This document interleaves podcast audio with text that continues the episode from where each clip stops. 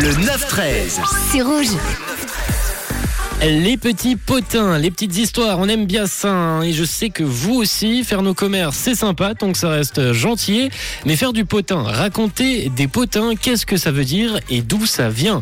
Eh bien, c'est l'expression qu'on va tenter de décrypter ce matin. Faire des potins. Déjà, il faut se rendre dans les années 1600, au XVIIe siècle, et on se tourne du côté de la Normandie où l'on retrouvait à cette époque des petits pots, des petits pots de terre cuite. Ces petits pots servaient de chaufferette portative pour se réchauffer les pieds et ces petits pots s'appelaient des potines. Ces potines étaient dans la majorité du temps utilisées euh, chez les femmes. Je vous explique, à cette époque, les femmes se réunissaient en hiver pour discuter, discuter des problèmes du village ou alors pour euh, tricoter et chacune apportait sa potine histoire de rester au chaud, de se réchauffer les pieds et aussi de réchauffer la pièce. Le verbe potiner a ainsi été créé. Le sens du mot potin a ensuite évolué pour signifier commérage ou ragot, faisant référence à cette où les femmes se retrouvaient des après-midi entières à tricoter, à, à tricoter ou alors à bavarder des problèmes du village.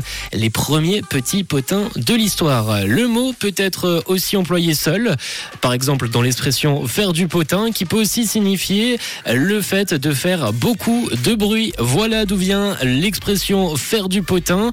Ça nous emmène dans les années 1600 avec de base une petite chaufferette qui nous servait à nous réchauffer et c'est autour de cette chaufferette qu'on parlait comme aujourd'hui lorsqu'on peut faire des feux de camp par exemple et que l'on se met tout autour pour se réchauffer et ben on continue quand même à se raconter des jolies histoires. Voilà pour l'expression de ce mercredi 14 décembre.